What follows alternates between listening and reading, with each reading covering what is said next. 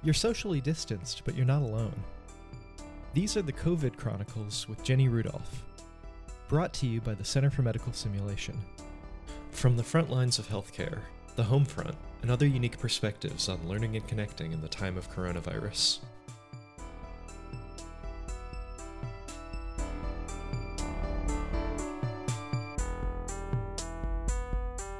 Welcome to COVID Chronicles. I'm Jenny Rudolph. Over the last six weeks, we've traveled the world virtually and we've been thinking about how to team up for COVID care in a New Hampshire emergency department and Hong Kong operating rooms. We've also thought about airway SWAT teams in France. Then we traveled to California and Queensland in Australia to explore the psychology of self care for clinicians. And today we'll be coming back to Boston, Massachusetts to explore the experience of two acute care team leaders on the front line of COVID 19 care. My first guest is pulmonologist and critical care physician Laura Rock. Laura works at the Beth Israel Deaconess Medical Center and is on faculty at Harvard Medical School.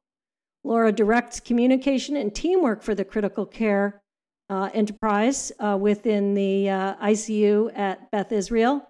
Welcome, Laura. Thank you. And my second guest is Rebecca Minehart. Uh, Rebecca is the program director of the Obstetric Anesthesia Fellowship at Massachusetts General Hospital. She and I are both in the Department of Anesthesia, Critical Care, and Pain Medicine in MGH, and Rebecca's also on faculty at Harvard Medical School. Rebecca's been really interested in teamwork and communication uh, under high stakes, primarily in the peri-op environment, and she's been studying what is a crisis, how do clinicians adapt to that, and she's also had a look at how do people speak up and feedback. Uh, welcome, Rebecca. Thank you so much for having me. Laura, I forgot to talk a little bit about your research interests. You've been thinking a lot about how to blend emotion and cognition in conversations with families of critically ill patients, something we'll get back to later in the podcast. But also recently, you and you and I have been really interested in the role of uh, routine debriefing uh, at the unit level and what that does for both improving workflow management, but also clinician feeling of connectedness and togetherness. And we might talk a little bit about that as well.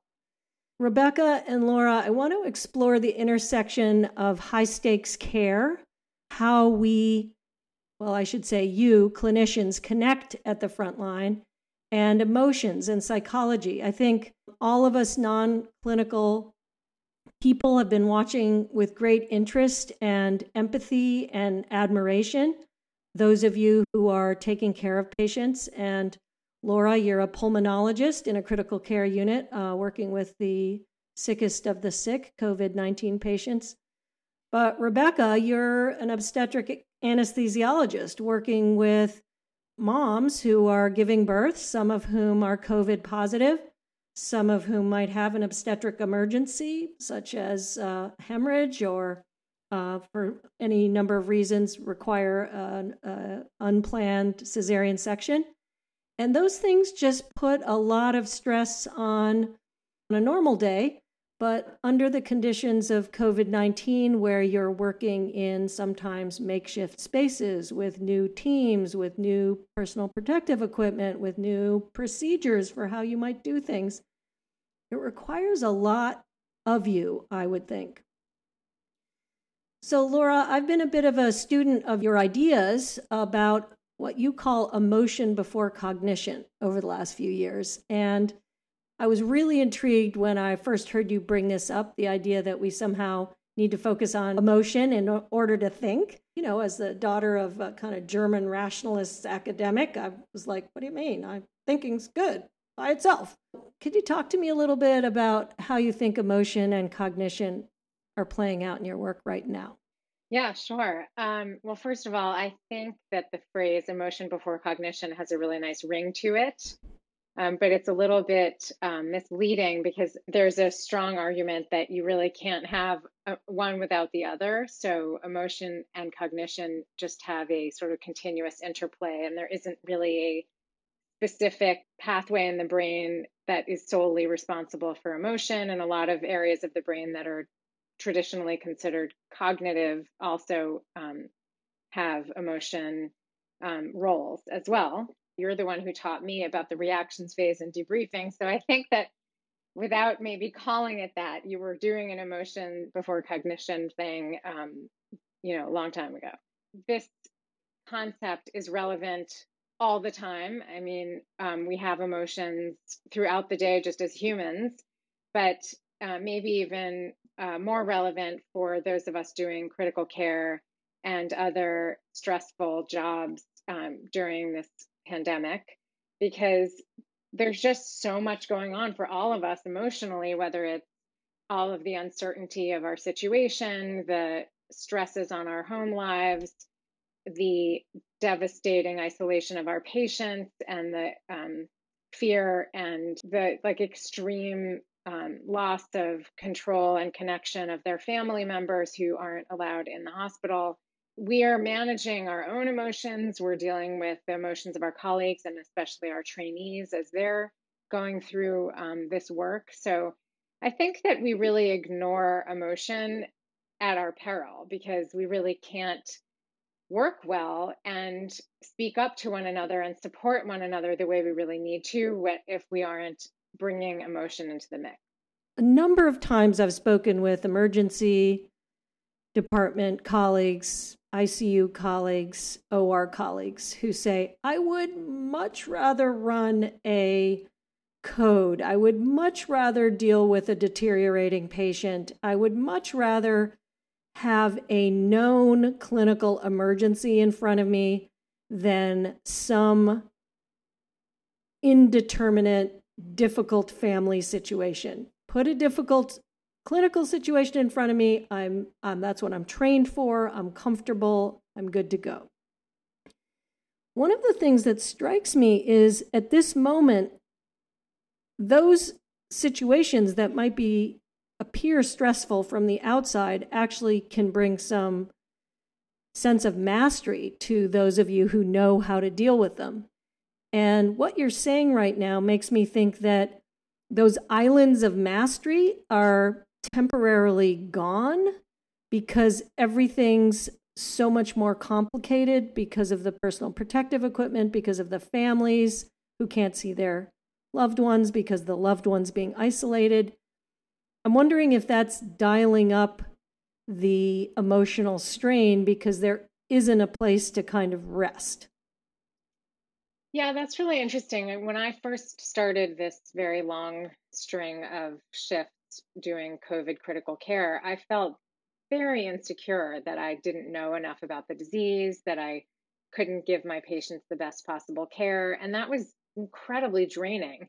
And then, of course, a few days later, when I realized that nobody knows very much about this disease, and that by falling back on run of the mill, great basic critical care, I could give my patients um, what they need, I felt more relaxed. So I do think that our stress um, about not being good enough or not offering enough or not providing um, the best is incredibly draining. And when we feel um, both maybe some of the shame of a lack of mastery, but also just the concern that we may not be able to care as well as we possibly need to for our patients, it's very stressful. And it is a loss of this feeling of security after feeling very skilled. I was just reflecting on the stress and strain that has been taking its toll, I think, on myself and others, um, and just like how intense we were sort of had mentioned this before this recording, but the stress um, was the, the emotions were much more intense at the beginning, and everything felt really, really hard, and the emotions and anxiety were running really, really high. And now um, I'm feeling like at least some of the stuff is getting more I hate to say routine because emergencies and difficult situations you know there's there's really not always a routine to them but some elements are things that I figured out. For example, trying to assess somebody who's having a cesarean delivery in the operating room, seeing if they've bled too much and we need to give them blood. Um, with their mask on, you can't tell how pink their lips are.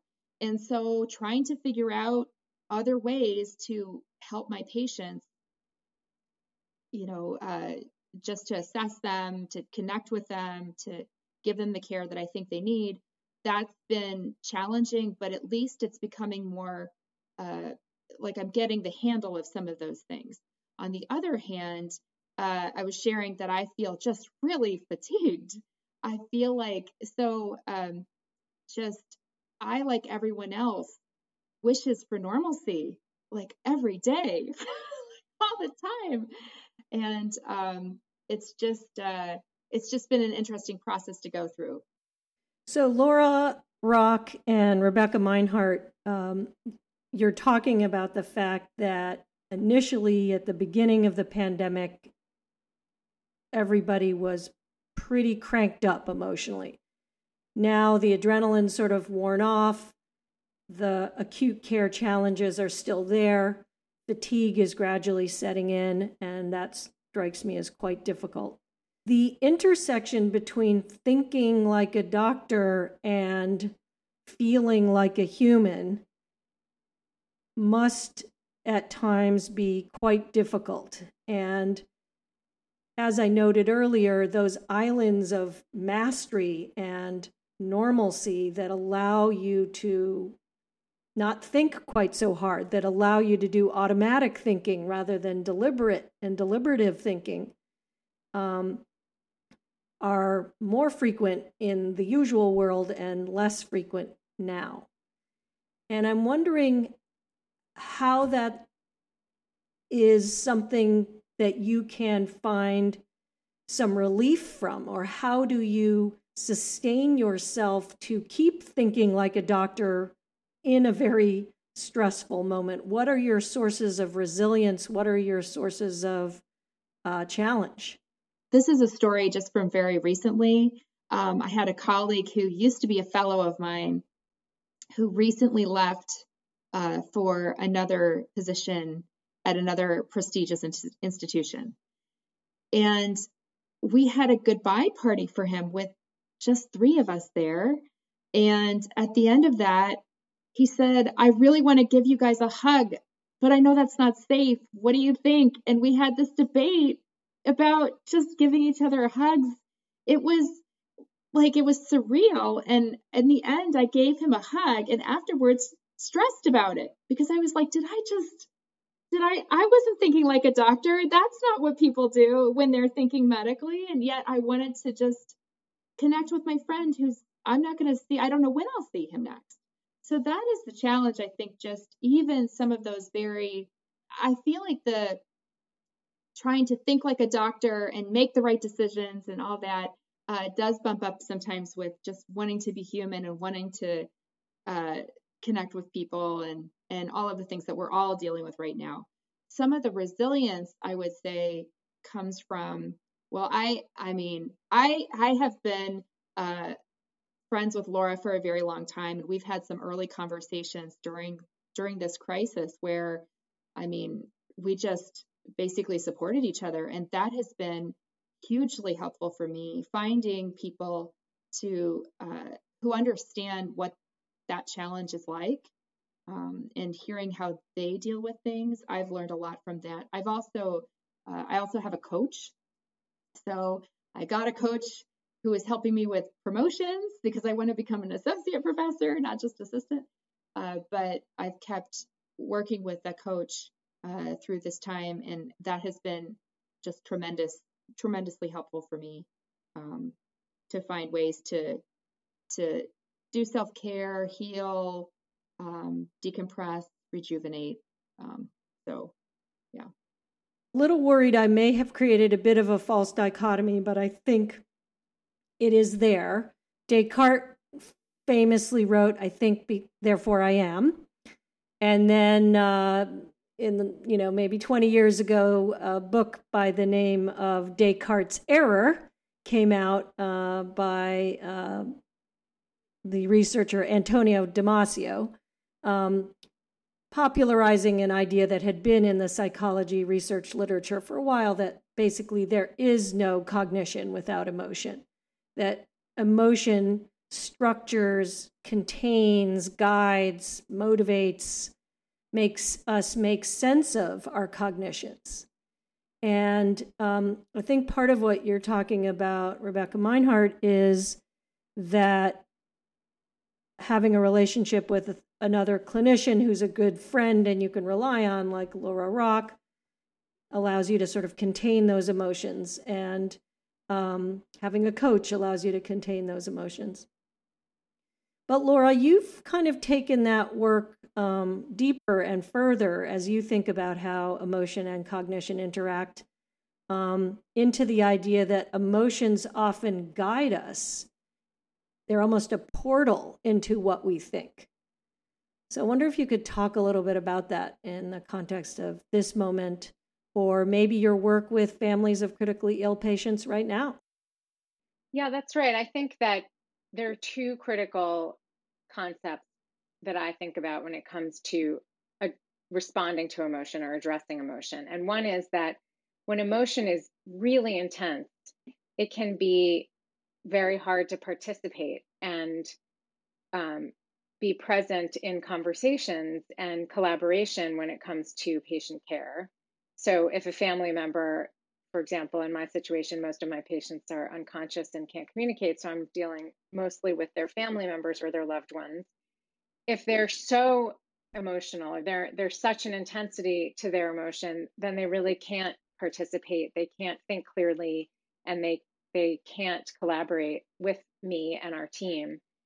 The other point is that the raw emotion itself may not actually be um, a true explanation of the values that are underlying the emotion. So we really need to explore the emotion to better understand what's causing that reaction. So it's really two points. One is that we don't want to suppress the emotion or make it go away. We want to accept it and embrace it so that it takes off a little bit of the intensity so that people can participate. And the other is that we really want to create an environment where people feel willing to explore a little bit so they understand where their own emotions are coming from. And this is really critical when it comes to end of life conversations and um, the kinds of decisions that people make because when we when we are only reacting to our raw human emotions we may make decisions that are actually not in the best interest of our loved ones or even ourselves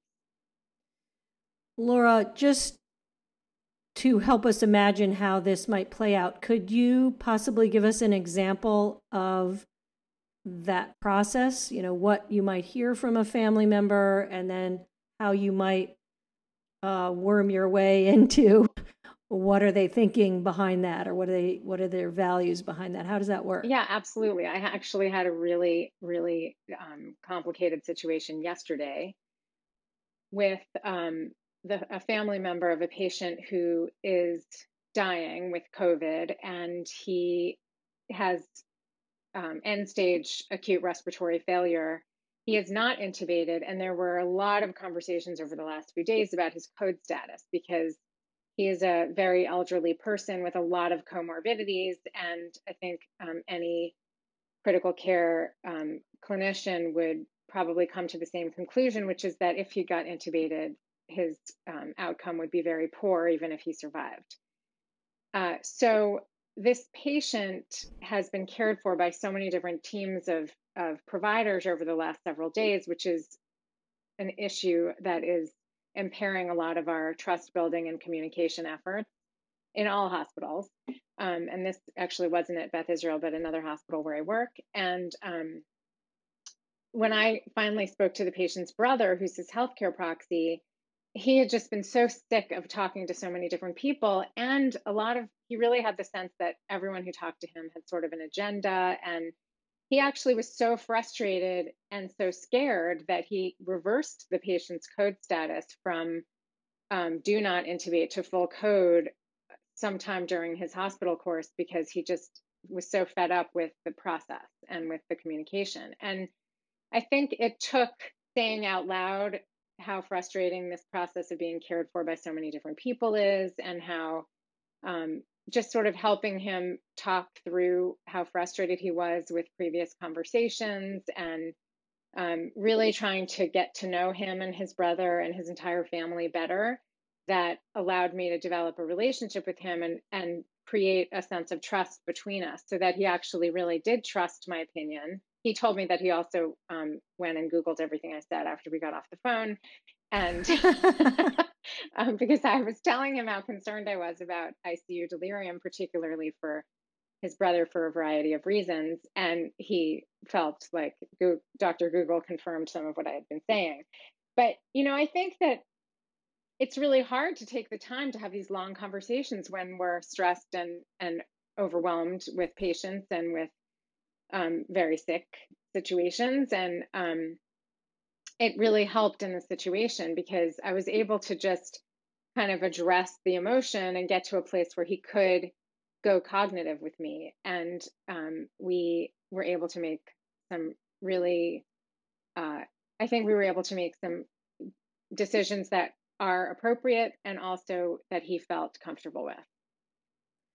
So, Laura, it's um, reminding me for some reason almost of um, a very different context, but like divorce court or, um, you know, a, a, couple that's fighting uh, in the midst of a divorce where if one doesn't feel heard, the that person may zig to a much more extreme position than they would normally take if the partner made them feel like they were heard, even in the divorce. And so you're saying that this patient who had had one care plan with the hospital reversed it in the face of not feeling heard and then was able to kind of get back to a place where they could come to a, a, a care plan that you and other colleagues thought was was strong. And it was by taking a little time and sitting there and listening and inquiring. It's these little things that i think we often do really naturally with our friends that help our friends feel heard that we do out of a kind of natural curiosity that help people realize that we're seeing their loved one as an individual and not just as a physiology experiment so and and what is that well for example if a, if some you know if i say well tell me about i'm going to make this up so it's not about yeah. my actual patient but you know, if I say, well, tell me, you know, tell just tell me, it's so much more fun for me if I know your brother more as a person than just as a patient. So, like, what is he, you know, what what's been, um, what kinds of things have made him happy, and you know, tell me about a good day. And he, if his brother said, well, he works in a sandwich shop and he's been working there for thirty years and he loves it. If I say, if I sort of just accept that and move on to, you know, okay, does he drink or smoke? Like, so I can get my sort of agenda of a social history done. That doesn't help him feel heard and appreciated. But if I say, oh, well, what's his favorite sandwich? And how did he name the sandwiches? And, you know, all of a sudden, I'm actually showing interest in this individual. And it, I think it helps the family members, especially why they, while they can't be here, feel like, oh my God, this person actually wants to know and really cares. I have to say that's, uh, I'm sorry, I didn't mean to interrupt. Uh, I have to say that that's the, those little investments are so important. So I do something similar with my OB patients where, you know, they come into the operating room to get a planned cesarean delivery and I say, tell me something about yourself like where do you spend most of your time well it's at home well what do you do at home what do you you know what did you used to do before all this like those little investments that really help um, fill a void that I think is even more uh, predominant now. Now, more than anything, people have resorted to, I think, especially in our medical environments, have resorted to, you know, very cut and dry, you know, interactions, uh, just like transactional uh, communication. And the people element has gone away. And so I feel like investing in each other and investing in our patients and our teams, I think really does help a lot. Laura, uh, you want to comment on that? Yes, I'm laughing to myself because I remember I heard the story about speed dating, and the interviewer was describing how to have the most success with speed dating. And I was discussing this with my son while we were driving to a um, private school interview. a couple of years ago. So I wanted to share this idea with him that they said that the best success in getting that date is with follow up questions. And so I said to him, and it was winter and he's a big skier. So I said, so I'm pretend I'm the interviewer and you're you're in this interview. And I say, "Oh, you know, wow, you're on a ski team. That's really cool." And he said, "Uh-huh." and I said, "And then you say." And he says, "Oh, okay." I say, "Do you like to ski too?" And I said, "Oh no, I'm you know, I skied once and I broke my wrist, so no way." And he said, "Okay." And I said, "And then you know, we're not getting very far with this exploring concept. Then he said, Oh, well, if you don't like to ski, what do you do in the winter? And I thought, Yes.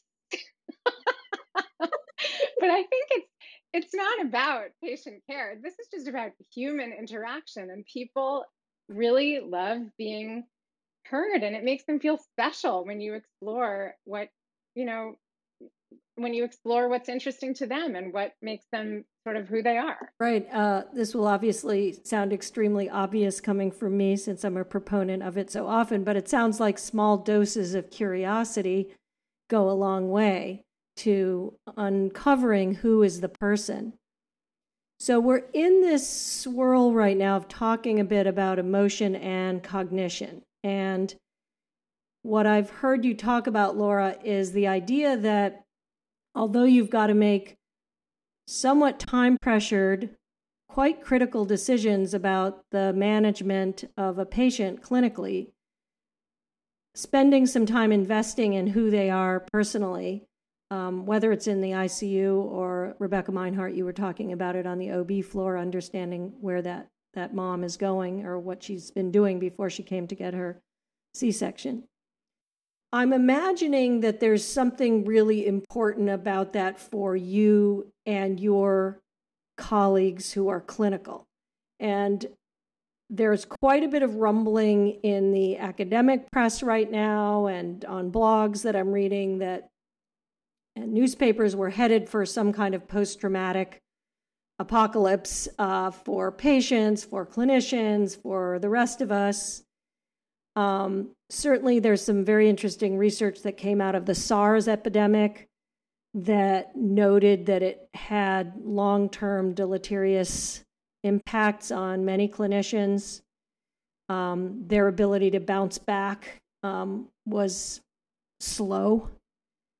However, um, there's also some really interesting work around the idea of post traumatic growth versus post traumatic stress.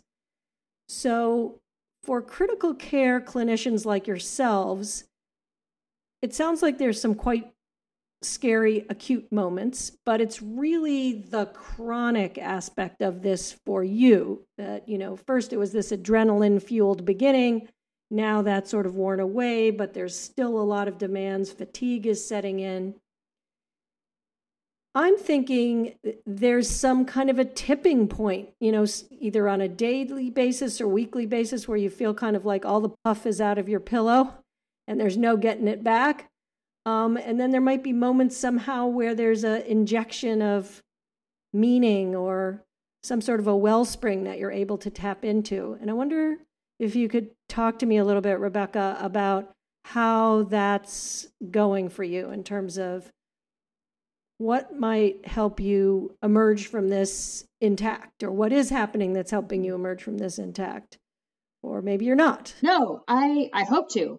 Um the the things that i think have been really instrumental for me have been to process a lot of this do some cognitive reframing of some big things so for example uh, i remind myself every day how much i've revised my list of to do things. So in the past, I was sort of blindly going down the academic pathway, often at a just a dead a dead run, um, where I had you know 12 talks a year, was flying all over the place, all these things, lots of papers, lots of creating you know creating programs, that kind of stuff. And this put everything to a screeching halt and gave me pause. And so even when I have a bad day, uh, where I feel really depleted, I try to remind myself. Uh, I have a little reminder on my phone, just a little, you know, that says, remember, you know, all the good that's coming from this, um, which there's some substantial, really meaningful things. So I'm spending more time with my family. I'm actually having healthier, I'm adopting healthier routines. Um, I'm getting to pick and choose what I really enjoy doing and looking at how do I say no to other things that maybe I didn't really want to do before, but just said I would because out of habit. Um, this has been a gift in that way. Uh, so, so that's sort of how I feel like I'm trying to emerge from this stronger, better, uh, you know, more ready for the next wave that will come. So I was talking to a colleague the other day who said, um, you know, my list of to dos is still big, but my list of to don'ts has gone up. And I had never heard of that before. And I thought maybe there's something in all this that's allowing us to make some choices about what's most meaningful to us and how do we, whether that's connection or solitude or whatever it might be. Right now, working with my coach has been completely um, life changing for me. So uh, when I when I talk with her, I I bring to her all of my challenges that I'm trying to figure out how to how to work through. Uh, oftentimes, I I start our calls because we do Zoom. Uh, I start our calls pretty uh, fatigued as well, and I end them with just a sense of a renewed sense of purpose. I have a list of ways to tackle that next challenge, the thing that's most pressing for me, that's doable, tangible. I can get this, I can get things started. So that's been really helpful for me. So again, we're sort of coming back to this idea of some kind of a container. Uh, we talked at the beginning about emotion and cognition and how being present with somebody who's having emotional reactions, whether it's caring for a patient or a patient themselves, allows them to make sense of it in some way. You're talking about a similar experience with your coach. Um, and this isn't somebody who's asking you to do push ups and sit ups, except maybe mental and emotional push ups and sit ups are helping you get stronger emotionally and cognitively. I'd like to um, kind of wrap this up uh, with a final topic, which is both of you are critical care physicians. Uh, both of you are moms of kids who are, um, you know, kind of in their late, late, you know, single digits and early double digits. And um, I can imagine going back and forth between your critical care role and your um, parenting role can be diff- difficult and I'm wondering how you're each balancing that. I know you're both in quite different situations. So, Laura, do you mind talking a little bit about your situation first? On March 12th, when schools closed, my family um, and I went to our little ski condo in New Hampshire and spent a couple of weeks. And then I needed to come back to start working in intensive care and left them there and it was not a planned uh, okay see you in three months kind of um, approach. It was just like i'm going to go do this week of icu and we just really had no idea what was going to come next. And um, now it's been two months and i haven't seen them because i've been working a lot and i didn't there's never been a time that i could quarantine and then go spend time um, with the family. And a lot of my colleagues are going home every night and not quarantining from family but um, in the, in our situation, it just isn't that that isn't feasible. So I have not been with my, my family for two months, which has been really hard. Um, although I have to tell you, the number of people, especially women, when I tell them um, that I haven't seen my family for two months, they say, Oh my God, that's amazing. because I think, as Rebecca might explain, it's also really hard. And in a lot of ways, I mean, I wouldn't choose what I'm doing, but after a 15 hour shift or a 25 hour shift, it's it is kind of nice to not come home and be a mom sometimes and um, to be able to do the kinds of resiliency things that might make me feel good like you know, taking a walk and listen to a favorite podcast or doing yoga or just going to bed and not doing all the things that we normally just pile on to our usual um, hard jobs. So that's been my experience, which has maybe been one extreme. Yeah.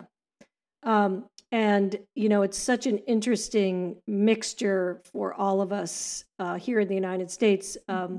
All three of us are fortunate enough to continue to have our jobs and get paychecks. And um, you both are working the most critical jobs there are in some ways right now. And it's difficult not to see your kids, it's difficult to be with your kids. And then all the rest of the humans also have all these other different challenges.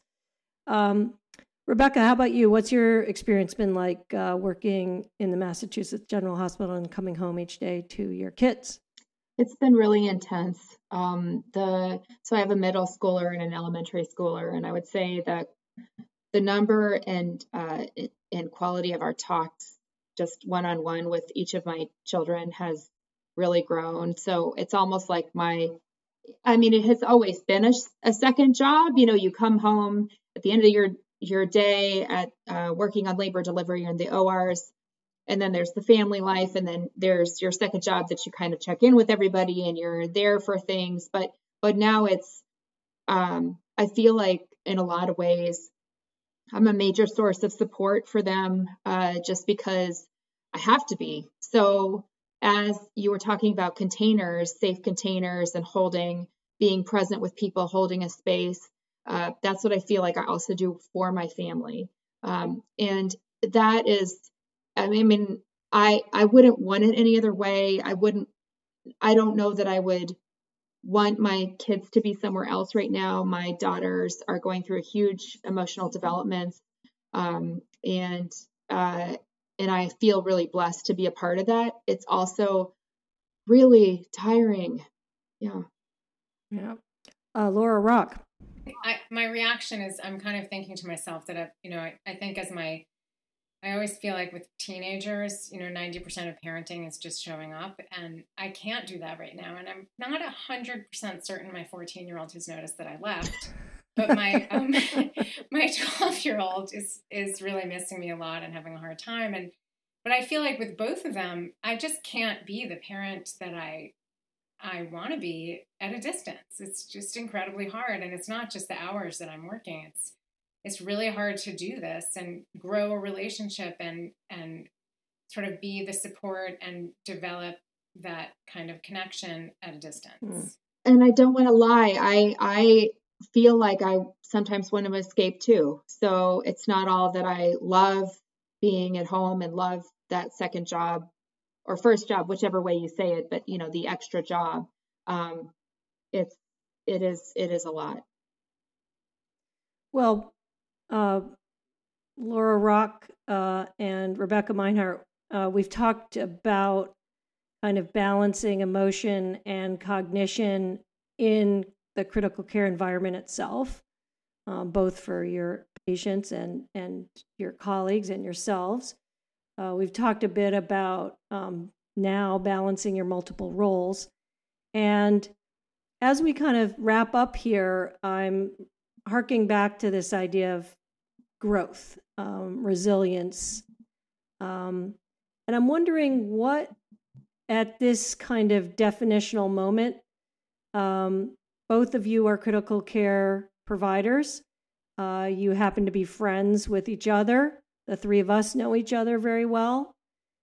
I suspect this is going to be a time that all of us will think back on many times over the coming years and might talk to our grandkids about.